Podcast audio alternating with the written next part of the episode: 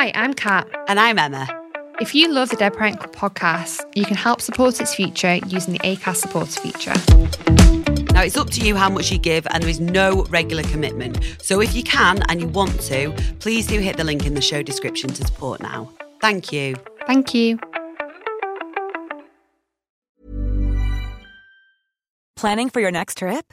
Elevate your travel style with Quince. Quince has all the jet setting essentials you'll want for your next getaway, like European linen, premium luggage options, buttery soft Italian leather bags, and so much more. And is all priced at 50 to 80% less than similar brands. Plus, Quince only works with factories that use safe and ethical manufacturing practices. Pack your bags with high-quality essentials you'll be wearing for vacations to come with Quince. Go to quince.com slash pack for free shipping and 365-day returns. Hi, welcome to the Dead Parent Club podcast, a community of like-minded young adults who are all grieving a similar loss. I'm Catherine Hooker and I speak with inspirational people from all over the world whose lives have been impacted from losing a parent at a young age. In this podcast, our guests will tell their own grief story – discussing how their losses have impacted their lives and the path they found themselves on. We laugh, we cry, but together we've come to realise that we are far from alone in our own grief journeys. But I would tell myself, like, she only has a short amount of time left, and then that's it. That's all the time she has. And there's this short amount of time where it's difficult to be strong and difficult to tolerate some of this behavior, but it matters to be strong right now and then can kind of fall to pieces later, you know. But all that matters is that you can do this right now. Um, Hi, everybody, and I hope you're all having a lovely start to your week. Before I go ahead and introduce this week's amazing guest, I have a huge favour to ask all of you.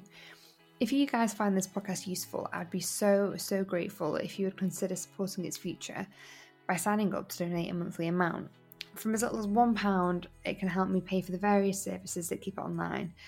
A lot of you know that I run it all of my free time alongside my job, and I've funded the majority of it myself. But this podcast literally wouldn't be here now and wouldn't be where it is today without the kind donations that I've received in the past. And it would mean the world to me if you would could help me keep it going for as long as possible. Um, you can sign up from the link in my show notes. So it's called being a patron. Um, literally just as little as one pound. It translates to one dollar because it's an American service. But it would literally mean the world to me if you would consider helping me out to keep this going for as long as possible.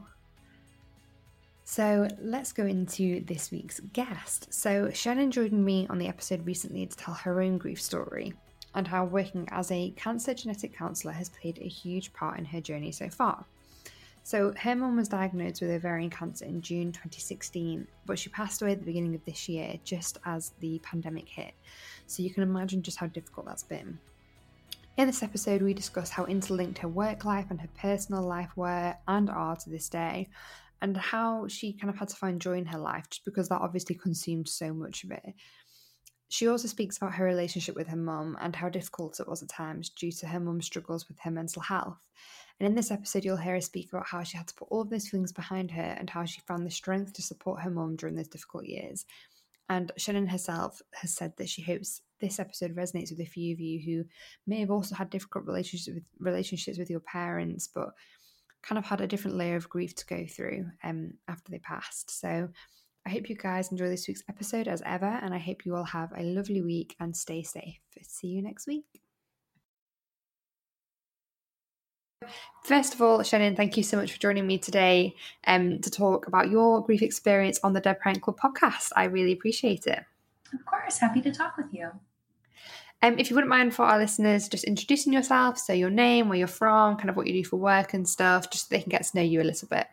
Sure. Um, my name is Shannon Detweiler. I am, uh, it feels very strange to say this, I'm going to turn 30 years old in like just a couple weeks here. um, you know, um, I'm from Pittsburgh, Pennsylvania. Um, I work as a cancer genetic counselor. Um, and I, uh, my mom was originally diagnosed with ovarian cancer in June 2016 and she recently passed away in February of this year in 2020. Yeah. Wow. So obviously, I know you've already mentioned what you do for work and stuff. Mm-hmm. Um, so I thought, you know, that would probably be a really good place to start with kind of um when obviously your mum got diagnosed, you were already working in that field, am I right? Close. So, I mean, it is a good place to start because literally all of that started at exactly the same time. Um, yeah.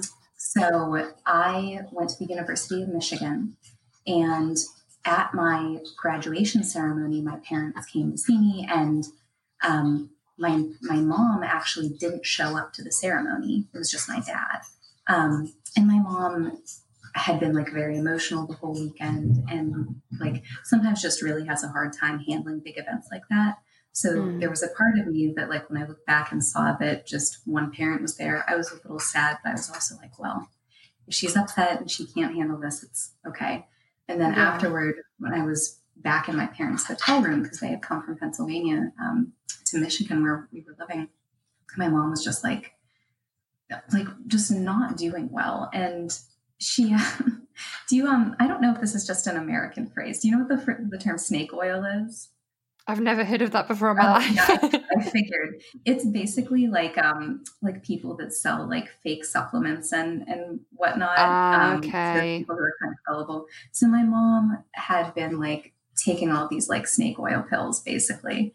Um, uh. And I thought that she was just like taking all these like weird herbal supplements and stuff, and that she just needed to stop, or that you know she had some sort of GI bug. And I had like two weeks before I was going to start my job, um, and I was working in Michigan um, for the for Michigan Medicine, the medical system affiliated with the university. Um, I took two weeks off before my job, went to go visit my mom, and she like couldn't get out of bed the whole time. But it like wasn't clear she had a lot of problems with like depression and it, it wasn't clear if she mm. was just you know if this was a depression related thing then i started working um, in cancer genetics and funnily enough i had done this whole assignment my very last semester um, about how no one in my family had ever had cancer um, gosh and i I didn't really know what to expect from beginning a job. So I had done um, this thing called a designer rotation where um, I went around and shadowed medical oncologists, like basically chemo doctors, radiation oncologists, surgeons, to get an idea of what my patients would be going through because I had no idea. And then, you know, like three weeks into my job, my dad, my mom had been going to the doctor at this point, and my dad and mom called me and they were like, you know, like they think it's ovarian cancer. She's having surgery tomorrow. Oh my um, goodness Yes, it was a real, real shock. And I, I had been an intern for the clinic where I worked before I took the job there. So they, I wasn't brand, brand new to them. Um, but it was the kind of thing where you really wanted to make a good impression as a new employee, mm. fresh out of school. So I tried to go to work. um, and I came in the you're, door. You're like living and working like, yeah. your life. Uh, I like came in the door and, and one of my coworkers um, who had been my um, one of my supervisors when I was a student was how said like how are you? And I just kind of like lost it and started crying. And she was like, Why are you here? Go home. it's going to be okay. It doesn't matter that you've only been here for a little bit. It doesn't matter that you don't have any vacation time. And she told me a story about how, like, one of her family members had essentially gotten sick in a similar way when she had started working decades ago. And was just like, Go home. We trust you. We, we know this is important. Um, so there was, there was never that much of a time where my work and personal life were separate. You know, it, it was always very linked. Um, yeah. And I, I, actually really loved my job at University of Michigan. Um, but after a year, I ended up moving back to be with her, and I have wonderful coworkers in my current job now too. But it um, it definitely like shaped the trajectory of my career in ways that I couldn't have imagined. And yeah, I bet. career too, for sure. But um, that's yeah. kind of how things got started. Um, so, so what yeah. what was the time between your mum being diagnosed to your mum passing? Passing. Um, it was about three and a half years, and that um, wow. most women with ovarian cancer, um, like eighty percent, pass away within the first five years of their diagnosis. Yeah, Yeah. It's it's so hard to find. And she um, she was, you know, a, a typical case where it was found at stage three or stage four. Um, so, but you know what? She had there there were ups and downs the whole way. There were stretches where she was doing okay, and stretches where she would be on really tough chemotherapy for a long time. And at one point, she yeah. actually had an infection that went to her heart, um, oh. which was really really rough. But um, she she kept busy as much as she could. She had um she'd had her own hair salon for forty years. Wow. Um, I know. And she cut hair up until like a few weeks before she passed away. I had actually renewed her um her cosmetology license for her. So her Oh wow, bless her. yeah. It was um it was good until it wasn't good, right? And then yeah. her decline was very rapid, but yeah. Um she had a she had a, a really good couple of years before that. It was very active I called her every single day after work. And there were a lot of times where I would call her and she would be like, I'm out with friends. I can't talk. oh, that's amazing. I, I know. She had, sometimes she had a more busy social life than I did. um, like a lot of people saying, like, I've kind of had this as well because my mum was diagnosed like two years before she died. Mm-hmm. And like a lot of people say, you know, having the time between diagnosis and them dying can make the grieving process easier. But like, what do you think about that? Like, how was your experience with that? Just to kind of, I, I had never really realized that or had something to compare that to until um, there were a couple of people who reached out to me after she passed away, people who had been like acquaintances from college that are now like people that I consider close friends because they, they reached out and said like I had a parent who passed away. No one knew what it was like. I don't want you to feel alone. Um, and there was actually um, a friend from college named Brandon who reached out to me, and his dad had passed away very suddenly of um, a, a, heart attack, essentially.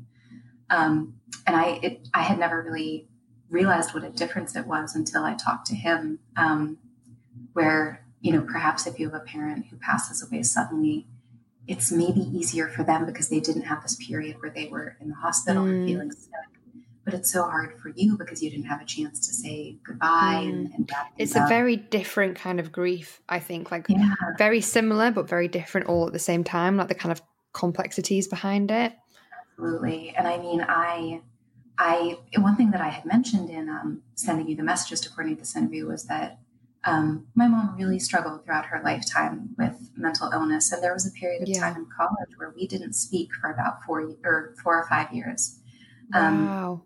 And part of my incentive to really repair my relationship with her and to um, behave in a way that was very mature and supportive of her came from the fact that I knew that our time was going to be short. Um, yeah. So it, it, would have been better, of course, if if I could have had that level of um, like compassion and empathy and maturity all along.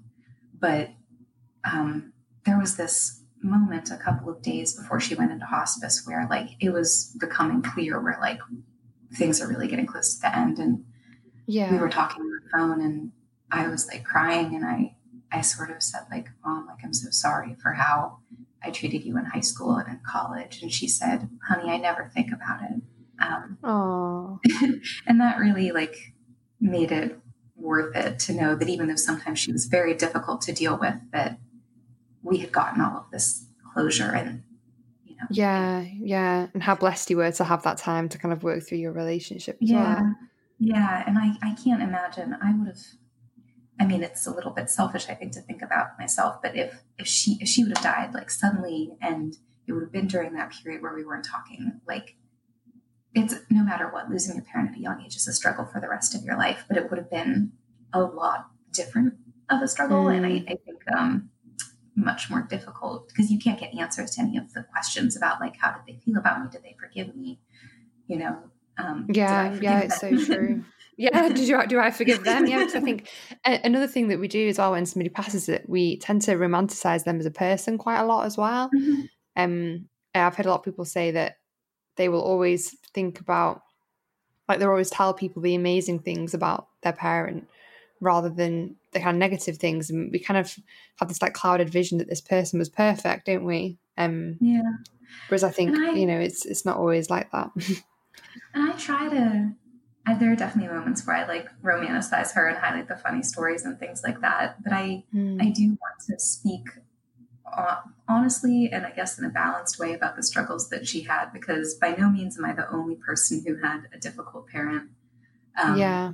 And I don't, I, I, always feel kind of bad when I bring that up right away about her because it wasn't the most important thing about her, but it really colored the way that she interacted with people and the way that she thought about things and our relationship. And it's maybe easier to talk about a parent who was mentally healthy but a little bit flawed mm. in the way mm. that every parent is flawed. And mm. I guess like I always just want to be honest that that was a struggle that she and I had, and um, there are some ways in which it's like kind of amusing like to look back and think about like the way that some of the things that she would like think or do and and how we would handle them together but um, there were a lot of times where it was a struggle um yeah and you know i if if that's something that i can talk about you know uh, and it can be helpful for someone else i i would appreciate that oh, i guess one thing that i really like about the podcast is that you can scroll through the episodes and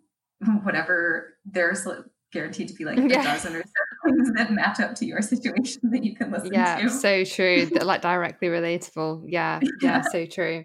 I think that's the amazing thing. Like, you know, I have anybody can come onto this podcast. Like, I literally, you know, I kind of I send that those questions out, but just that I know people are in kind of like a good space to speak about it and also to provide some like really valuable insight because you know at the end of the day like the podcast isn't um like it's not therapy you know like it's more right. kind of just share share like sharing people's stories and um it's so important to me that there is something positive that can be taken away from every single episode and i think you know like with an episode like this there are there will be so many people out there that have had a difficult relationship with their parent that's passed um you know mental illnesses are so prevalent now as well and i think like I said before about romanticizing a parent, there will be other people that have had a really difficult relationship with them. And it's not always easy to think about the happy times after they've passed, but you actually have another layer of grief to work through as well. Yeah. It, I was lucky. Um, she had called and like out of nowhere, like apologized to me when I was in I, maybe my first or second year of graduate school. It's funny, like I can remember exactly where I was when the phone call happened. Mm-hmm. Um, but I don't remember if it was the the year. Um, yeah, that's I think kind of rare. It's really hard for people, myself included, to say like I did something really wrong, and it was also like specific. She like knew exactly what she had done that had upset me, and you know it wasn't sort of like I know you're mad at me, but I don't know why. Um, mm. You know, mm. she had really like taken a lot of time to talk with her therapist and like apologize to me and that made a lot of difference um, yeah and it was still really difficult and there were still some times where she would call me and just be kind of terrible and i i was also like older and um, part of uh, my job is um, like psychosocial counseling and I'm, I'm not like it's different than being like a, a a therapist that you would go and see, but like we do learn kind of like how to help people in the short term and how to mm. you know, help people that are kind of like dealing with you know difficult emotions and how to calm them down a little bit and, and kind of think through things. So there were times where, you know, as an older person who had this skill set as part of my job, where I would switch and be like, okay, right now I'm not your daughter, and I'm going to treat you kind of like you're a belligerent patient that I still need yeah. to like respect and help through this time. Um, yeah. And I, I had no idea that going into my profession that it was actually going to make my relationship with my mom a little bit easier. And that was before, you know, it was different when I started working in cancer and she would have all of mm. these questions that I could kind of reiterate or re-explain informations that her doctors had given her. But even before things got like cancer specific, I kind of knew how to switch and be like, okay, you know, I'm not going to let this upset me. I'm going to yeah. just kind of pretend that you're a person who needs my help right now and, and, and kind of that's an amazing talent to have. yeah, I'm, I'm, I'm very lucky that things lined up the way that they did for, for yeah, me to be. Yeah. Um, so, like, with regards to your job and, like, you know, the time between your mum being diagnosed and then obviously passing, like, how did you go about keeping your personal experience with cancer separate from your working life and then also actually having a life outside of that that wasn't sure. to do with cancer and work you know like actually enjoying life at the same time right um, so one thing that was a little bit easy in the beginning was that when i worked at michigan medicine there were two different cancer genetics clinics there was the breast ovary clinic and then there was the kind of everything else clinic that was mostly colon and endocrine conditions, um, but but really mm. a catch-all for everything else. And I worked in that clinic, um, so it was a little bit easier because I didn't have to see a lot of women with ovarian cancer themselves. So it enabled me to kind of build up like talking to people with cancer in general, and then when I moved to my current job, I it's kind of flip flopped where there in my current job, there's a breast, ovary, and everything but gastrointestinal clinic, and I work in that. And then there's a separate gastrointestinal clinic. So now I do see many, many women with ovarian cancer. Um, right after my mom passed away, I, I did request for a couple months not to have any of those women scheduled with me. But now, yeah, I bet. Um, so in a way, I had this cushion of a year where it wasn't something I didn't have to deal with a person where their situation mirrored my own directly most of the time. Um, and I would always call my mom on my drive home from work. So it was sort of like, it, in a way, it was easier to go from like, okay, I'm talking about cancer at work. I'm talking about cancer with my mom. And mm will like transition. We didn't always talk about it, but especially in the beginning, it was a lot. You know, she had so many questions, and she yeah, of course.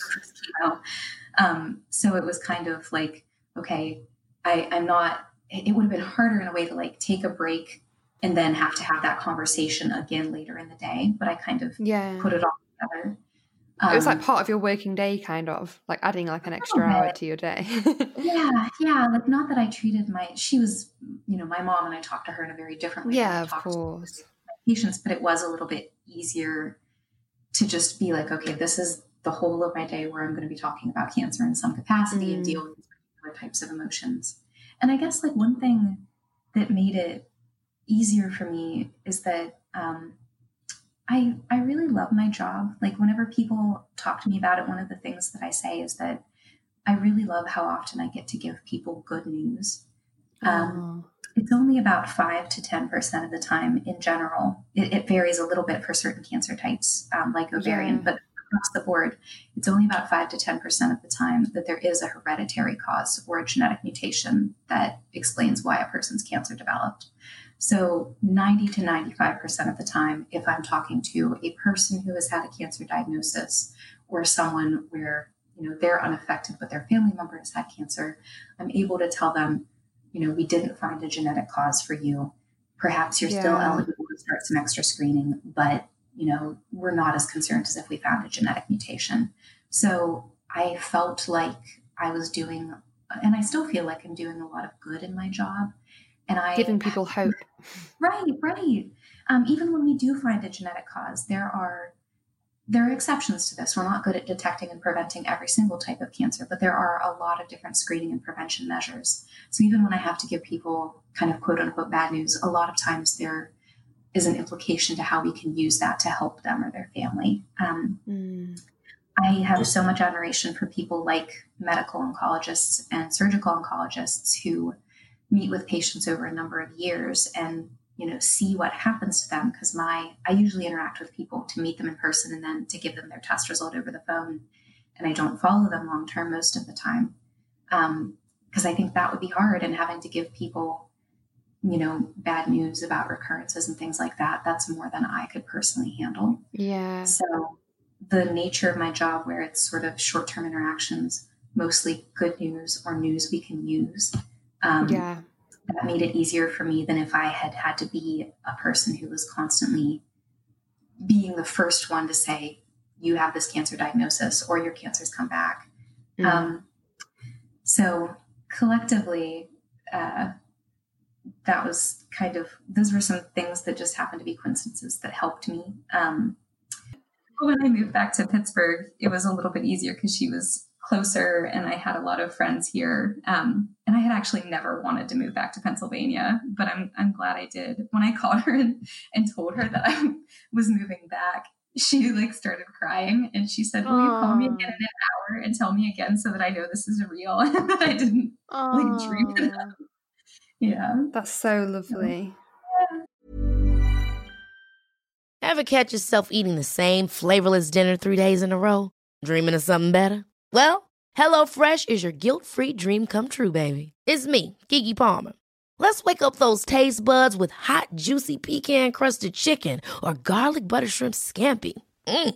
Hello Fresh. Stop dreaming of all the delicious possibilities and dig in at HelloFresh.com. Let's get this dinner party started. Planning for your next trip? Elevate your travel style with Quince. Quince has all the jet setting essentials you'll want for your next getaway, like European linen premium luggage options, buttery soft Italian leather bags, and so much more. And is all priced at 50 to 80% less than similar brands. Plus, Quince only works with factories that use safe and ethical manufacturing practices. Pack your bags with high-quality essentials you'll be wearing for vacations to come with Quince. Go to quince.com/pack for free shipping and 365-day returns. So, kind of obviously talk about the people that obviously you had around you and stuff. Then, when you were back in Philadelphia, um, after your mum died, who was it that you found kind of gave you the most support, or that you could lean on the most? Like, oh were you able, you know, were you supported during that time?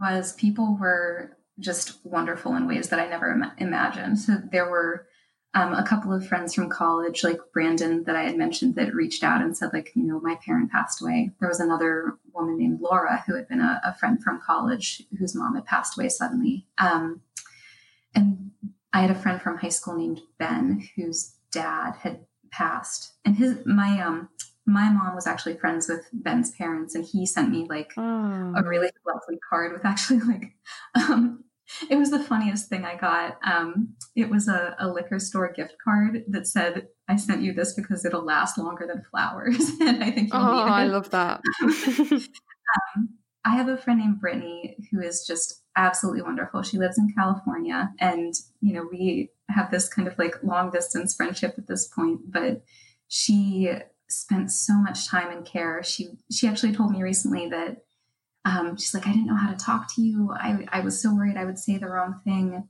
Um, and she actually started like following all of these like grief Instagram accounts that she had seen me subscribe to. And, you know, like just did all this like research about the right things to say. And oh, that's she, uh, amazing. Uh, she bought a, uh, a memorial tree for my mom in the Monongahela oh. forest. Yeah, which was so nice to have just to have a living memorial. Um, yeah. And I had no idea until recently how worried she had been about doing the wrong thing because everything she did was so like thoughtful and wonderful and perfect. Um, and she's oh, also that's so lovely. Who, I know she and she, you know, I I love the people that still like bring it up or the people that just mm. say something. Like if you start talking about anything, like, say something. Like the I, I understand where people are coming from, but if you like mention something about it, like they get this just deer in the headlights look, and you can tell that they want to change mm. the topics, the topic. But like the people that just listen or ask, or yes. if you say something about your parent, if they follow up with questions, you know, yes. that's yeah, that's all been amazing. So I I feel like I had a lot of wonderful support. There's there's one other person I want to mention before I forget. So my husband um maybe there's two other things. I just I appreciate all these people so much, and I just kind of want to give them a shout out. No, go um, for it. Absolutely. My husband is. It's, it's nice. Sorry, just to interrupt you quickly. Yeah. It's nice to hear that you were supported and you had people that cared about you because oh, yeah. there are times when I, when I ask this question and people are like, you know what, I felt really alone. So it's really nice to actually hear something positive. and I, I felt like the the number of people who had lost a parent and the number of people who had never lost a parent was like roughly equivalent. Um, wow. Yeah. But my husband is in law school and he has a friend named Emily and she and her husband we had started like you know we had just started sort of being like, oh, you're our friends that we have dinner with um, before all the lockdowns happened. Um, mm.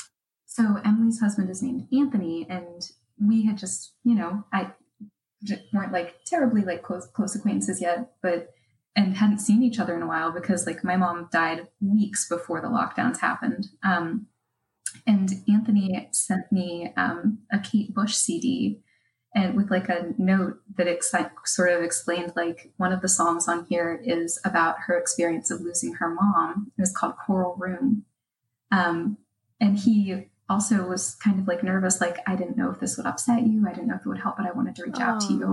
And just like the thought and care that this like fairly new friend had put into something. Um, the other thing that I can think of is that um, I'm actually very close with um, my ex boyfriend from college. He's named Adam, and oh, wow. I uh, he sent me a link to um, a, there. There's a, a, group of podcasts made by um, the McElroy family. I'm not sure if that's something that you would have heard of. I've, They're no, like, I've never heard of that they're very big in America. They have like this whole like empire of different podcasts that they do. Um, oh, okay. One of them is a, a, Dungeons and Dragons podcast called The Adventure Zone. That's um, it's delightful, but uh, they actually I had no idea. I'd been listening to all of these podcasts that they do for a while, and he knew that um, their mother had passed away when they were all like at the beginning of college and he like found this link to part of an interview where they talked about their mom passing away and how it had influenced um, like some of the like storylines that they did in the adventure zone and how it had like okay. colored the things that they did and just like I, I sought out the, the Dead Parent Club podcast and things like that, like media created by people who had lost a parent, because mm. I wanted examples of like this person went through this and not only were they okay but look at this beautiful thing that they created as a result yes. of their grief and that yeah. was another wonderful thing so there there were all of these like sources of support that people brought to me but then a lot of it was like you know here's like music that you can listen to or like here are these people that um, went through a similar experience to you and listening to that even if they're not actively talking about their parent the whole time I just feel kind of like a, a kinship with them. Yeah, so. like like you're close to them. Like, yeah, I completely get that. Completely get yeah. that. I mean, yeah. I love that you listen to the podcast. Um, like even like before your mum died. I just think that's so. it sounds silly saying this, but that's so proactive and efficient of you to like be be preparing yourself for it I mean, I had started, I, I honestly, I had no idea. No one referred me to this. I had just like started Googling, like, I, I am very much a podcast person. Um, mm. like constant. I mean, they're great, aren't they? So, um, so I like just kind of, I think just typed in dead parent to my podcatcher app and this was the best one that came up. Um, i actually have kind of a funny story. Oh my gosh. So i, I listened to the first episodes of you and um, sam your, your co-host oh, in the oh, past. yeah. and there was one episode maybe the very first one i listened to where sam was talking about her father being in hospice and about how yeah. he had actually escaped yeah. and went to a different hospital. Um, and that was uh, I mean, it was, it, there were a lot of moments when my mom was in hospice for three weeks and there were, I was with her every day. My coworkers were like wonderful and they just sort of said, go, go be with her. We'll take care of your patients. Don't worry about it. Oh, amazing. And there were so, there were so many moments there that were horrible and so many moments that were funny and like just knowing that it was okay to talk about the moments that were funny helped mm. a lot although I actually, there was one nurse that um, was kind of my favorite nurse.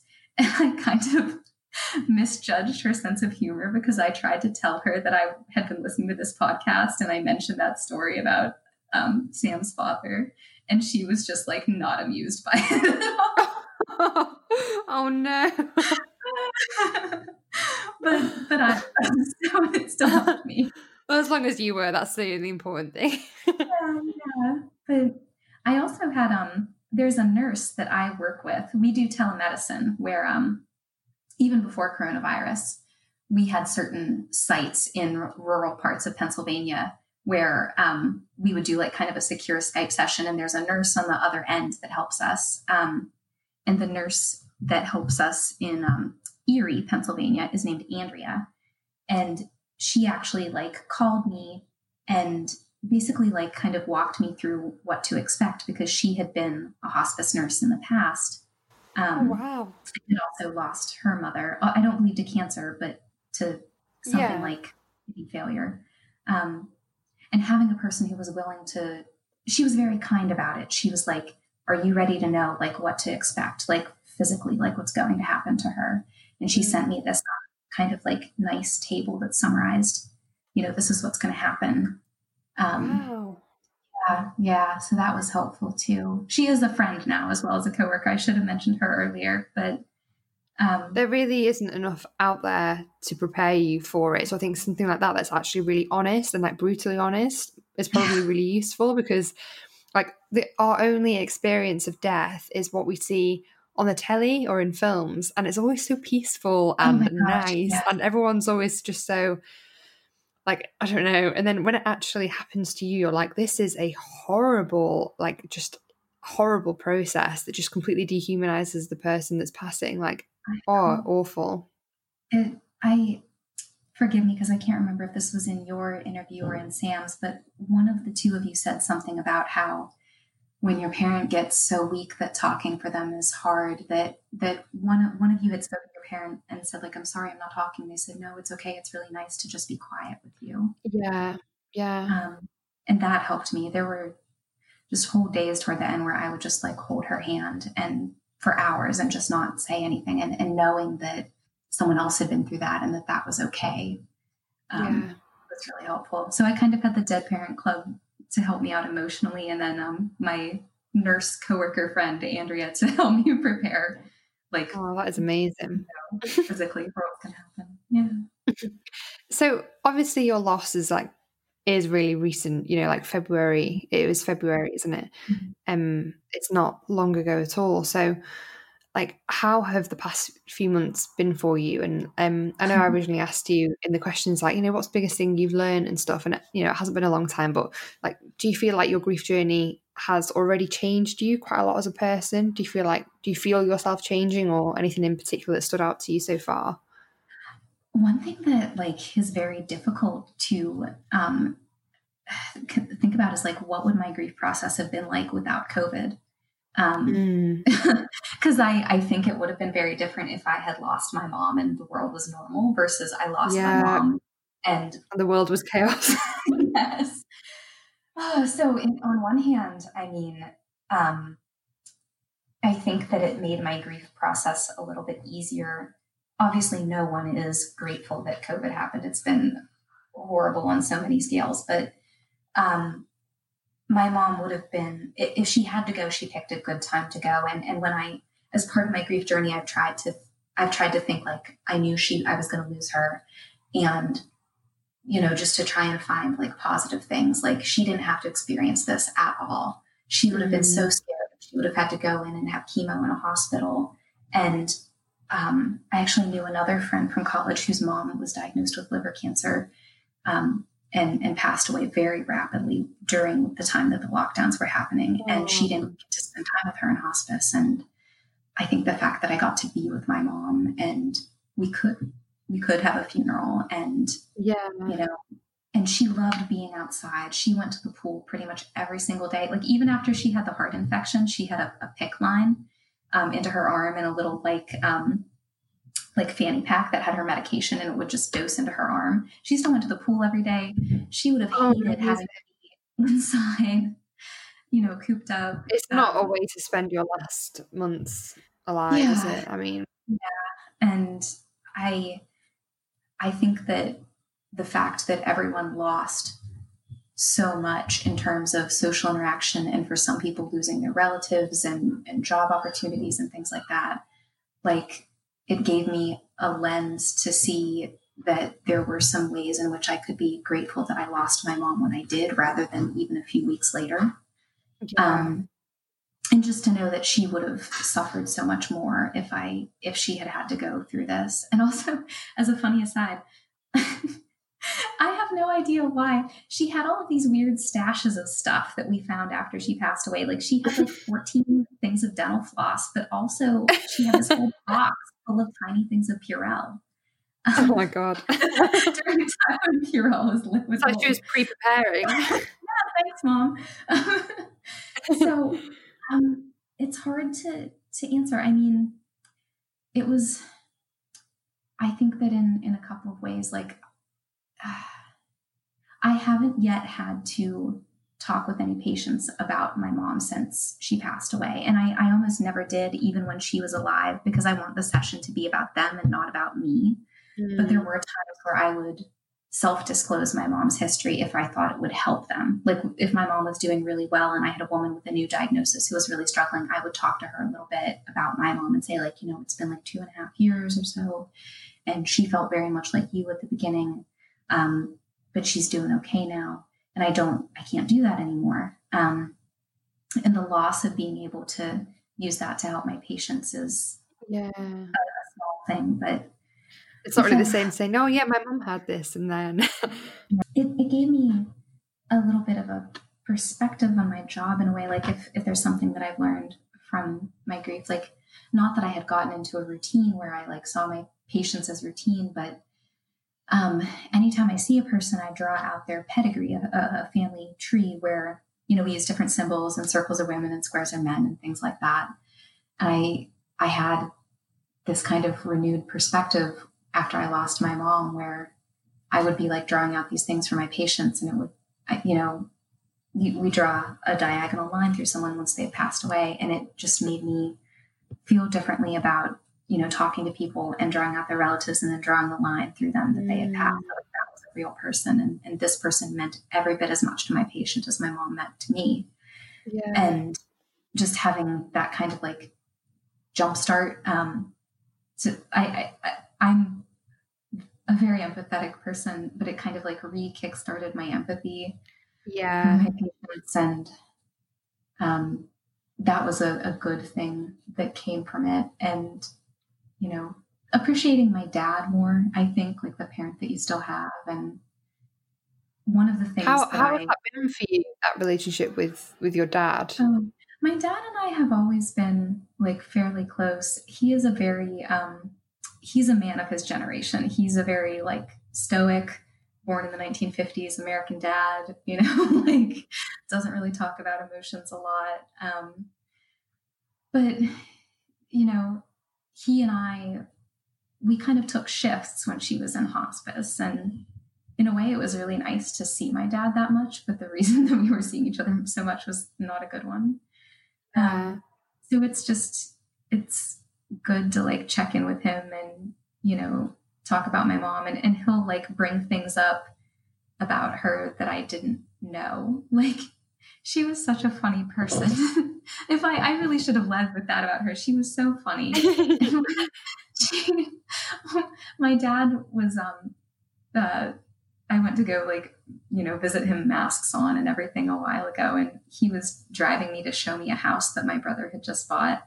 And we drove past this um like wreckage yard where they would take like cars and like compact them down into little metal cubes. Mm.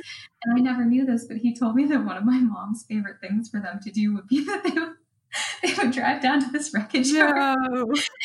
Just watch it. that was like her favorite activity, and she would always like do like commentary on it and be like, "Ooh, oh, did you see how small they got that?" And, and, I, and I, don't think she ever would have told me that kind of thing while she was alive about like the little things that they did while they were alone. And he certainly oh, doesn't know how much that means to me, but um, or like he told me all kinds of things about like when they first met. Um, so like that's been that's been nice to like know that he's willing to talk about it and that he's like kind of his gaps and stuff. Um, yeah, yeah. Um, I've just got one more question for you, sure.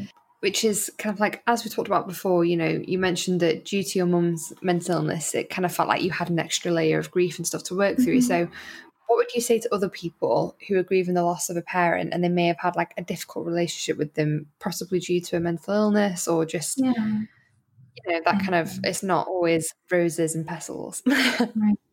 Um, one so I think there's kind of two things that I want to mention related to that. When my mom died and I did the sort of like obligatory like social media post with old pictures and whatnot, I said like people keep asking me what they can do and like what I really want you to do more than anything is to call your parents and tell them that you love them. If your parents are living, both of them are one, just appreciate them. And if you have a parent who has hurt you really badly in the past or that you have had a difficult relationship with, try and repair it. It's a lot better if they reach out to you, if they're the person who hurt you and they reach out to you. But, you know, I would hope that you're not going to regret trying at the very least. Mm-hmm. And there's also a, a, fine line to walk between um, trying to repair a relationship with a parent and trying to be there for them, even if they struggle a lot and are sometimes really difficult, and not letting them use or abuse you. And I was lucky in that my mom had a really wonderful therapist and really wanted to be a better person. And, you know, she knew there were things about her that she could never fix, but she wanted to try. Um, and not everyone is like that. And if you have a parent where hurt trying to help them is going to hurt you, then, you know, you matter too. You don't have to sacrifice your own mental health in order to help your parent.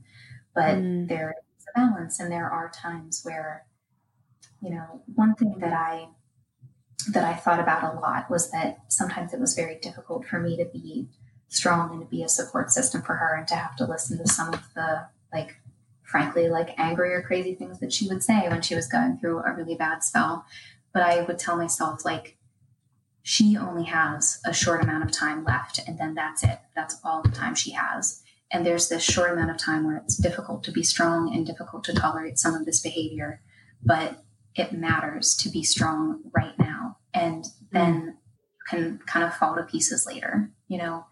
But all that matters is that you can do this right now. Um, I also have a therapist. I think that it, it really helps to have an objective person that you can talk to about the difficult yeah. people in your life. makes it yeah. a little bit because there will be some yeah, yeah. Um, there's um, the the other kind of mindset that I that kind of helped to fortify me in dealing with the more difficult times was um, I'll admit there's there's a movie called The Lion in Winter, which is about um, I believe it's like King Henry II and his there's a scene where his sons are down in a dungeon and they think that he's coming to kill them. And I will admit that I am not classy enough to watch this movie. I only know about it because it's quoted in um, an American TV show called The West Wing. Um, but apparently, there's this scene where the brothers are talking to each other, and one of them says, like, you know, why are you trying to be brave right now? Like, you fool, like, as if it matters the, the way that a man falls down. And the other brother says, um, when the fall is all that's left, it matters a great deal. And I knew from the time that my mom was diagnosed that her fall had begun, but that it mattered a great deal how I mm. behaved and that I could be a, a mature person for her during yeah. that time. Um, and that I wouldn't, that I wouldn't regret it if I had managed to be strong for her. Um, you know, that I could look yeah. back on that and feel proud. And she actually wrote me this really wonderful letter for my birthday one year. Um, and she ended it with, um, I appreciate all of your patience with me. Thank you for being my daughter. And oh, that's so lovely. That, yeah. And it was validation too, you know, that even though th- there were some times where, you know, that was just the phone calls and, and visits with her where she was really upset were like, not the highlights of my day, but I felt like it, it was validation that it it meant a lot to her and that she felt supported and, and loved. Um, yeah. So I yeah. Oh, um, how lovely. And, and, I I don't think that experience is going to be possible for everybody, um, but it is it is possible, and I I don't I don't regret it, and I hope that it translates into other things moving forward in my life. There you know, there are other times, hopefully less um, traumatic or, or big life events times. But I feel like if you can learn to be strong during those moments, hopefully those skills will trickle down into all of the lesser uh, difficulties that a person has in life. Yeah, so true. Definitely. Yeah. Oh, well, thank you so much, Shannon. Um, I Oh, really, really you. appreciate you coming on and telling your story and you for speaking so well. Um, it's been a pleasure to hear about your mum and all the, the funny things that she did as well. Um, yeah, that was really nice. So Mhm. thank you. Thank you, Catherine. I'm I'm really grateful to get to talk with you. Um, and you're doing a wonderful thing with the podcast. I, I'm sure that everyone tells you that, but you're really putting a lot of positivity and, and good out into the world. And I hope that you're proud of, of all of that.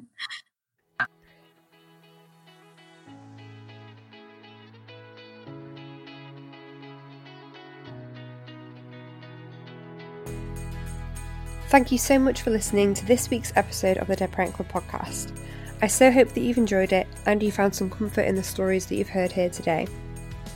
As always, I would just like to remind you that neither myself nor any of the guests that come onto the show are healthcare professionals. Therefore, if you do find yourself struggling with your grief, I highly recommend that you seek out professional help, whether that be from your GP or from the numerous charities out there that are available to you. Please also remember that you can reach out to us at any time on Instagram at DPC Podcast, on Facebook at The Dead Parent Club, and you can email us at dpcpodcast at hotmail.com. Alternatively, you can check out our website where a resources page is also available at www.dpcpodcast.co.uk. Also, please don't hesitate to contact me if you want to get involved in the podcast in any way, whether that be coming onto the show or to write a blog for us as well if coming onto a podcast isn't your thing.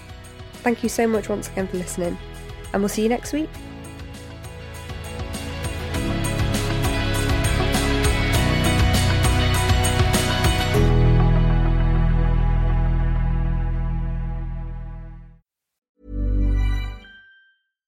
Even when we're on a budget, we still deserve nice things. Quince is a place to scoop up stunning high-end goods for 50 to 80% less than similar brands. They have buttery soft cashmere sweaters starting at $50, luxurious Italian leather bags, and so much more. Plus, Quince only works with factories that use safe, ethical, and responsible manufacturing. Get the high-end goods you'll love without the high price tag with Quince. Go to quince.com slash style for free shipping and 365-day returns.